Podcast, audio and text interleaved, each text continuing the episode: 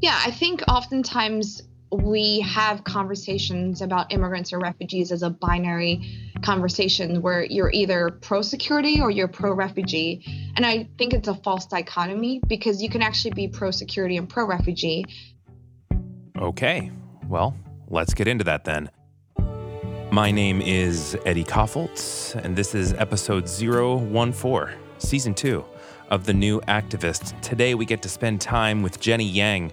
She is the Vice President of Advocacy and Policy at World Relief. World Relief is an incredible organization that works to create initiatives that really come alongside the local church and transform the lives of people all around the world widows and orphans and refugees and those in incredibly dangerous situations. Something interesting to note about this conversation is that actually, about an hour before Jenny and I got on the Skype line together, President Trump signed an executive action that drastically changed the scope of the work for World Relief. And they have since had to kind of reform and scale back some of their operations because of this executive order. And so I was curious if Jenny was even in a place to talk because her world was just flipping around and you will hear that she was more than willing to talk because she cares deeply about those who have been displaced and she has great practical next steps for us in engaging with this humanitarian crisis. It is a privilege to be here with you. Many of you are listening to this show for the first time as we are now a part of the Relevant Podcast Network. More on that at the end of the show. But for now, welcome. Here is Jenny Yang taking us inside the world of a refugee.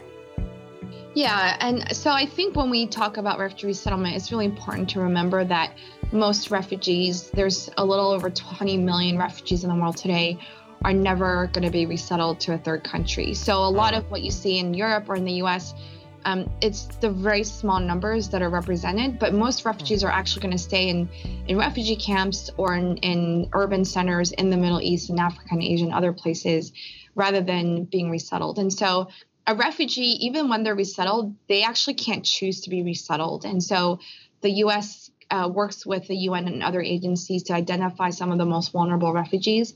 And it's at that point that we choose the ones whom we think cannot return home or locally integrate. And these are oftentimes the people whom uh, we receive here in the United States of America. Um, but uh, the Washington Post actually did a, a, documentary series of, of Syrian refugees that are living in some of these camps. And when we talk about refugees, it's it's important not just to talk about the millions, but it's really important to talk about the one because every single one of those numbers represents an individual with their own personal story. Um, and so when the Washington Post did this documentary series, they highlighted several individuals, and one actually stood out to me.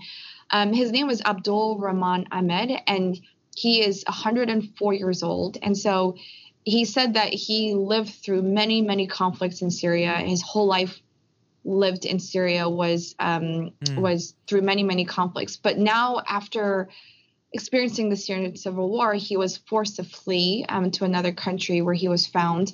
Um, and he was bound to a wheelchair, and he hasn't had teeth for over 30 years because his wife kissed them out with all of her kisses. And he now is is confined to a small refugee tent um, when he used to actually be a farmer in Syria, uh, doing agricultural work for uh, farming lentils and chickpeas and watermelon.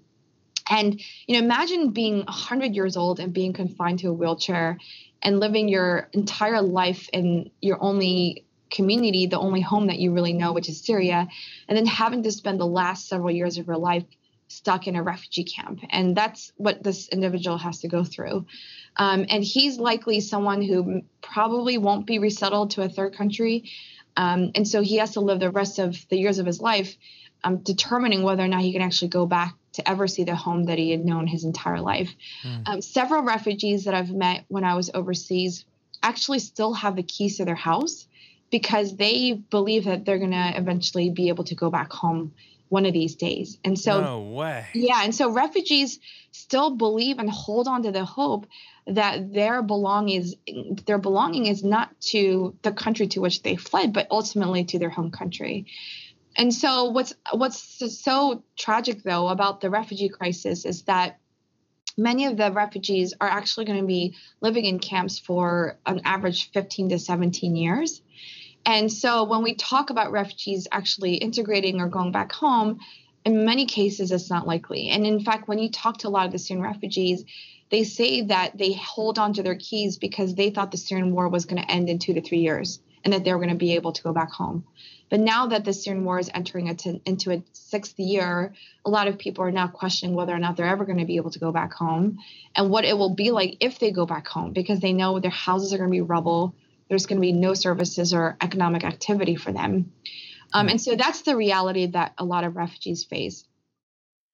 Okay, so there is a huge political conversation happening, which I guess is maybe the understatement of all time, but um, there is a political conversation happening about some refugees not being allowed into the U.S. Um, even at the moment of this recording, there was a new executive order that was signed.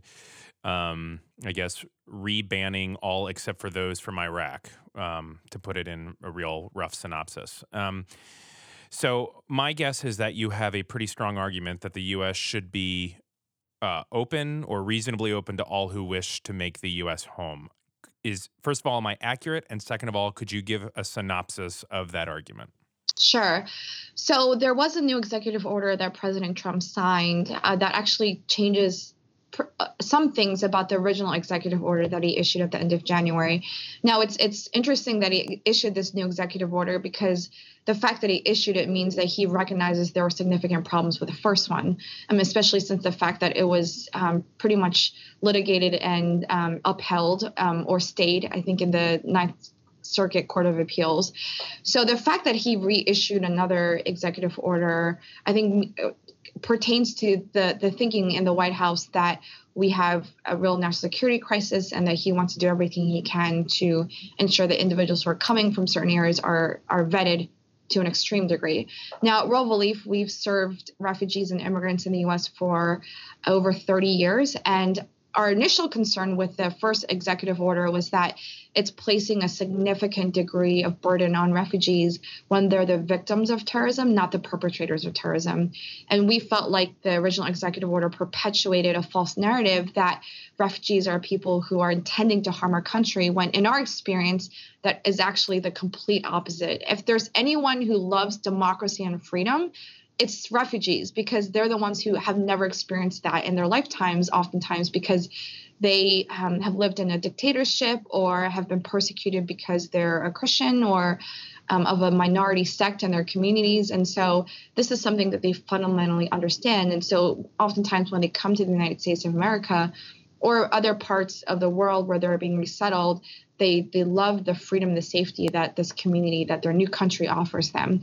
So I think we had concerns on a lot of levels about that. We also had concerns about the fact that Syrians were indefinitely banned from coming to the United States, um, as well as the specific pinpointing of seven different uh, countries that uh, were deemed to be of, of particular concern to the United States of America. Now, the new executive order that President Trump issued um, actually um, doesn't have a preference for religious minorities. It also doesn't ban Syrians from coming into the United States. But what it does do is still concerning to World Relief because it actually uh, slashes our commitment to refugees from 110,000 to 50,000. That's a 64% hmm. decrease in the number of refugees that we were supposed to be getting. Um, and it also uh, suspends the program for 120 days until the State Department and Homeland Security can get together and actually assess whether or not there can be improvements to the program. Now, both of those things are pretty significant because anytime you suspend a program that's supposed to be saving lives for 120 days, it means that individuals who are in need of protection are not going to be able to get that protection. And secondly, the fact that we're uh, pretty much decreasing our commitment to refugees by more than 50% is also alarming because if you compare the number of refugees we receive to other countries in Europe and Canada and even Australia, we resettle less refugees than, than all of those countries. And so mm-hmm. we actually resettle less than half of 1% of the world's refugees. Um, and if you take the number of refugees we got last year, which was 85,000, they make up 0.0003% of our population. So mm. it's such a small number. And I think, again, every time we perpetuate this narrative that these are individuals who are intending to harm our country when that hasn't actually borne out in reality, it's really concerning to us. Okay. I, there's a lot out of that. The the first the first kind of follow up to that I want to ask is can you speak to the other side of the conversation? And I'm curious about not the people that are screaming on either side of this issue, but right in the middle. Where what is is there any wisdom to tightening a border? I guess I'm trying to get to what others are saying who are also smart, who would also say that actually there is this ban is a good idea. Yeah, I think oftentimes we have conversations about immigrants or refugees as a binary conversation where you're either pro security or you're pro refugee. And I think it's a false dichotomy because you can actually be pro security and pro refugee. If there's any organization or agency that wants the resettlement program for refugees to be extremely secure, it's uh, refugee agencies because we're the ones that are most directly in contact with the refugees once they get to the US. We're the ones putting refugees in contact with churches and local volunteers that help them. And so if there's any organization that wants the program to be as secure as possible, it's it's a lot of the refugee resettlement agencies. So I think that's important to state. The other thing I would say is that we want the program to be extremely secure. And so I think if the White House and Homeland Security finds that there are ways to make the program more secure, then they should definitely do that. Um, and so I think if they're able to do that and actually implement certain things that will improve the strength of the program, then I think, uh, you know, they should be able to do that. What I think is interesting, though, is that when um, President Obama was in office, he um, actually had um, a security threat. There was two Iraqis um, in Kentucky that were um, potentially um, thinking about doing a terrorist act, and at that time they pulled all the cases out from Iraq and basically revamped the program and had a lot more security vetting in place at that time.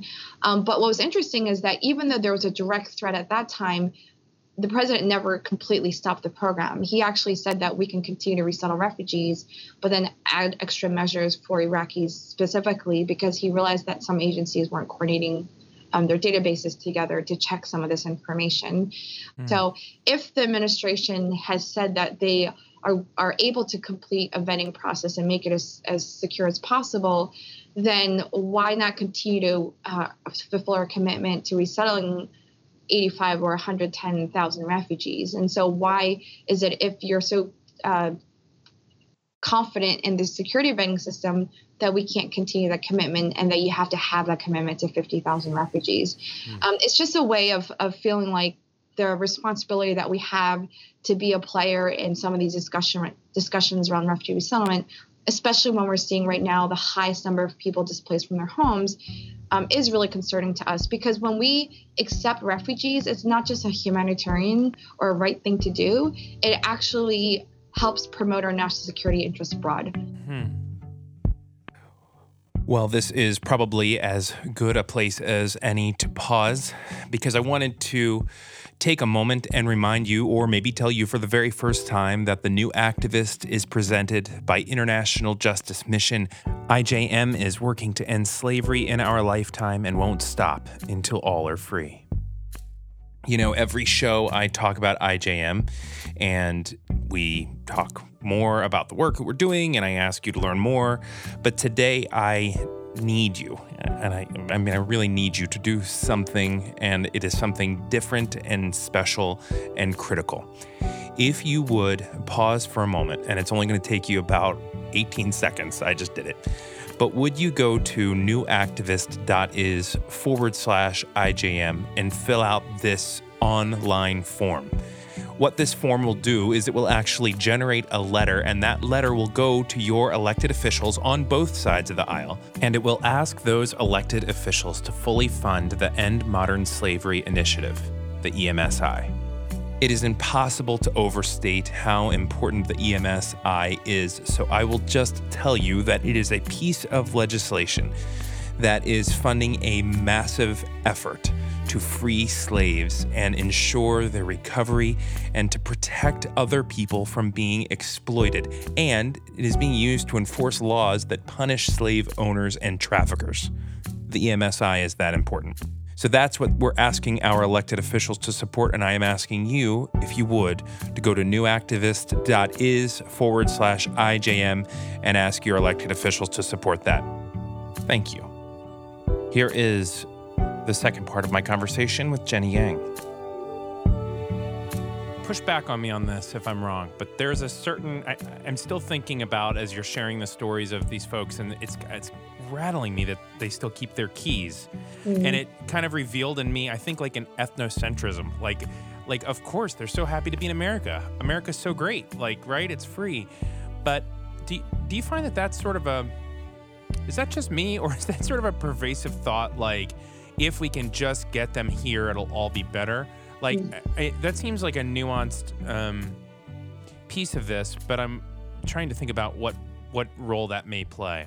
Yeah, well, I think um, I mean I'm the daughter of Korean immigrants, and I was born in this country. I was born in Philly with my parents, and but my parents are from Korea, and you know, anytime you talk to someone who was born in another country, they have an affinity for that culture and that community because that's what they're comfortable with and that's how they grew up. And so it's it's it's um it's an affinity for the the language the food the mm-hmm. values that oftentimes are shaped and born by being from that country. And and even when you talk to a lot of syrians you know that they love syria. Just like if we were to move to somewhere in the middle east we would probably miss a lot of things about the United States of America. Yeah. I mean, so I think there is a sense of gratefulness to this country, but it doesn't mean that you forget your your culture and your your upbringing and the things that that really made you who you are. Mm. And so I think um, you know it's important to remember that it's it's important to validate people's experiences, even though they're from another cultural, they're from another culture, and even though they're bicultural. Um, and so I think for refugees and for immigrants or anyone who was not born in this country, it shouldn't mean that it means they're less American. I think it means that there's greater values that hold us together as a country, and it's we're in this great experiment where there's no other country like us in the world. But part of the reason is because despite our diversity of belief, despite our diversity of, of skin color or race or, or ethnicity, um, that we have these values that, that hold us together as a common community. At IJM, we spend a lot of time wrapping our minds around the scope of slavery and kind of the, the causes of slavery like why are there so many slaves? Why are there more slaves now now than at any point in human history? And i'm curious as you think and are likely one of the world's foremost experts on the refugee crisis um, i know you could trace geopolitical things that happen but i'm wondering is there something larger happening in our world that is making this happen? Yeah, so um, the UN actually um, does a state of affairs report every summer where they start to detail some of the numbers and some of the ongoing facts around displacement. And uh, one of the reports actually mentioned there's three basic reasons why the displacement crisis is the greatest we've seen since World War II. Uh, the first being that rep- the conflicts are actually happening more frequently. And so, in many areas of the world, uh, they're happening um, more accelerated, I guess. So in, in more communities, there's more conflict. Um, but what they also found is that a lot of these conflicts are happening for protracted periods of time. So Syria is just one example of this, where again we thought that the conflict was probably going to last maybe two to three years, um, but now it's it's extending into um, it's extending now into its sixth year. And so, um, but the third point is that the there's no solutions that are being found to to actually have peace in some of these situations. So in Syria, it's a political situation that needs a political solution. Um, and yet the UN and you know the US and regional governments, Russia, they all just cannot come to agreement in terms of what needs to happen in Syria. So again, it's just becoming protracted and protracted.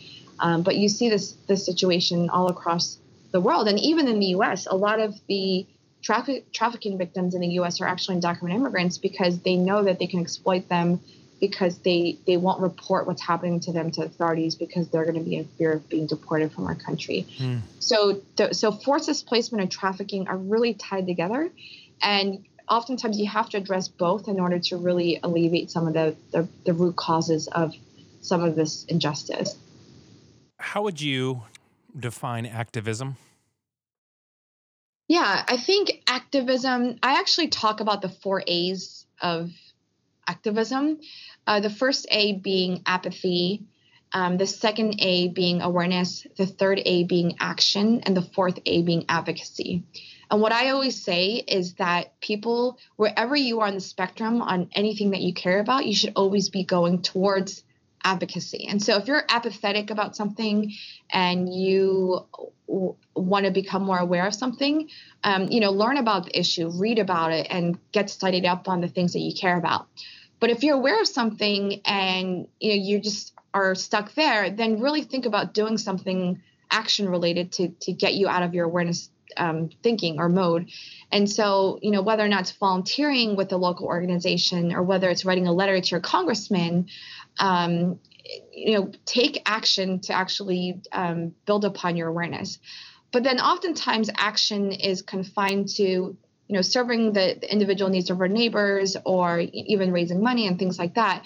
But I feel like ultimately advocacy is really, really important because we should not just care about an individual's needs um, at that level, but we should also care about the systems and structures in which the individual lives. Uh, Martin Luther King Jr. had this amazing quote in a letter from the Birmingham jail in which he said, We're all called to be the Good Samaritan, but that should only be an initial act. Mm. One day when we're walking down the Jericho Road and we see one person beat up along the side of the road, and then another person beat up along the side of the road, and someone else beaten up along the side of the road, we have to ask, what is wrong with the Jericho Road?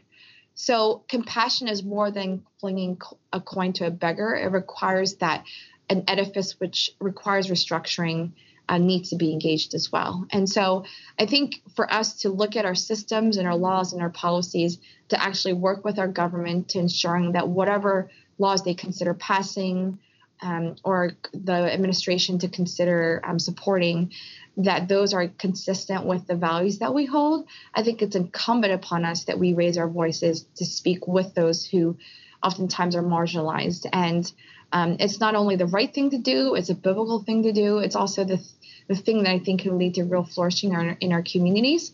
Um, so, activism, I think, really is us using the, all of the gifts that we have been given to speak up for those who are on the margins.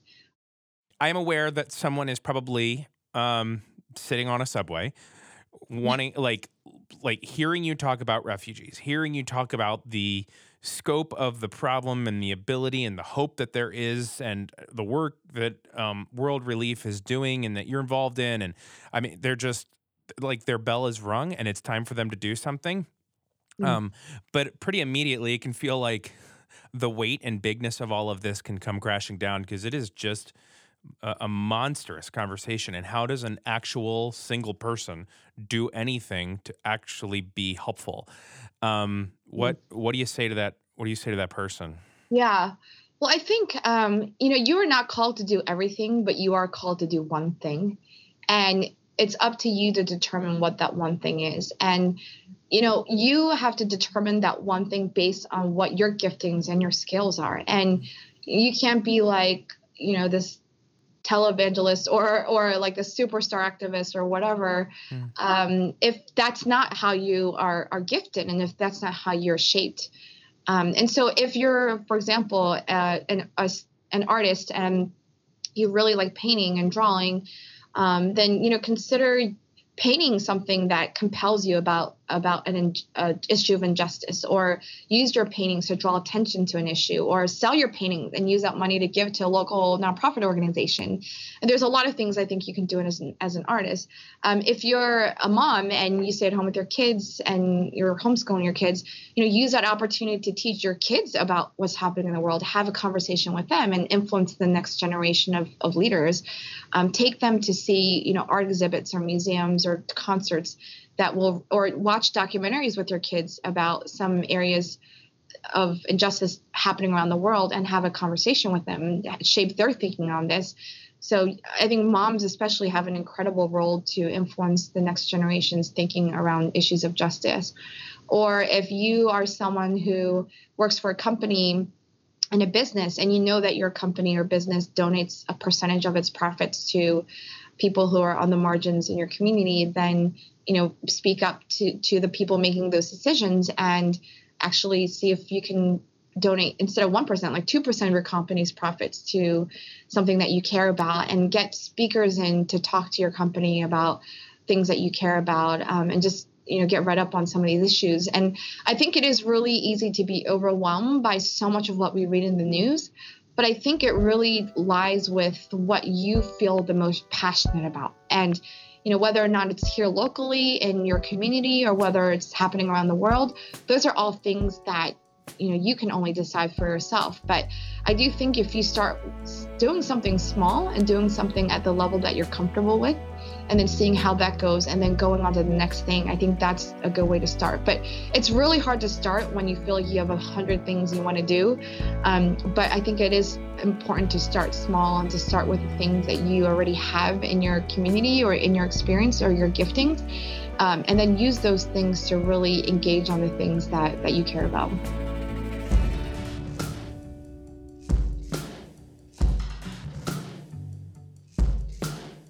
Man, what a great final word from Jenny as we launch into this second season and prepare to hear from a lot of people who are going to talk about a lot of important things. And as a whole, it could seem like there's just too much to do, and what could we do? But all of us can do something. And because Jenny is leveraging her life for the sake of other people, the life of many refugees are better for it. And I would encourage you to do the same. If you would like to reach out to Jenny, first you can go to worldrelief.org, support them. And also, Jenny is on Twitter at Jenny Yang WR. Jenny Yang WR. She's on there and she is great. I want to thank The Brilliance Music. You're actually listening to their song Brother right now. It's beautiful. makes me cry every time I listen to it. But they have very kindly allowed us to use their music for this second season. And so The Brilliance is scoring The New Activist. How cool is that? Oh man, I love it. To listen to more of The Brilliance, which you should go to thebrilliancemusic.com. A lot of people have asked where we have been. and rightly so. At the end of last year, we ended the last show and said, see you soon and now it's May. Well, it was actually a really cool thing that happened that I couldn't really talk about because a lot of conversations were happening, but behind the scenes, Relevant, who you know, they have the Relevant podcast, which I get to be on. They have a great magazine and website. Anyhow, they decided to start a podcast network and they invited us, the new activists, to be on it. Of course, we were beyond honored and thrilled and said yes and said absolutely we will launch season 2 when the network launches in May. So that's where we have been and that's where we are. We are a proud part of the Relevant Podcast Network. The New Activist can be found online on Twitter and Facebook. Both of them are New Activist is one word, New Activist IS, and on our website, newactivist.is. Before we go, a quick reminder to take a few moments and go to newactivist.is forward slash IJM and reach out to your elected officials. That would be super helpful. Thank you. And with that, we go back into the world. On behalf of the Relevant Podcast Network and International Justice Mission, I am Eddie Kaufholz. Take care, friends.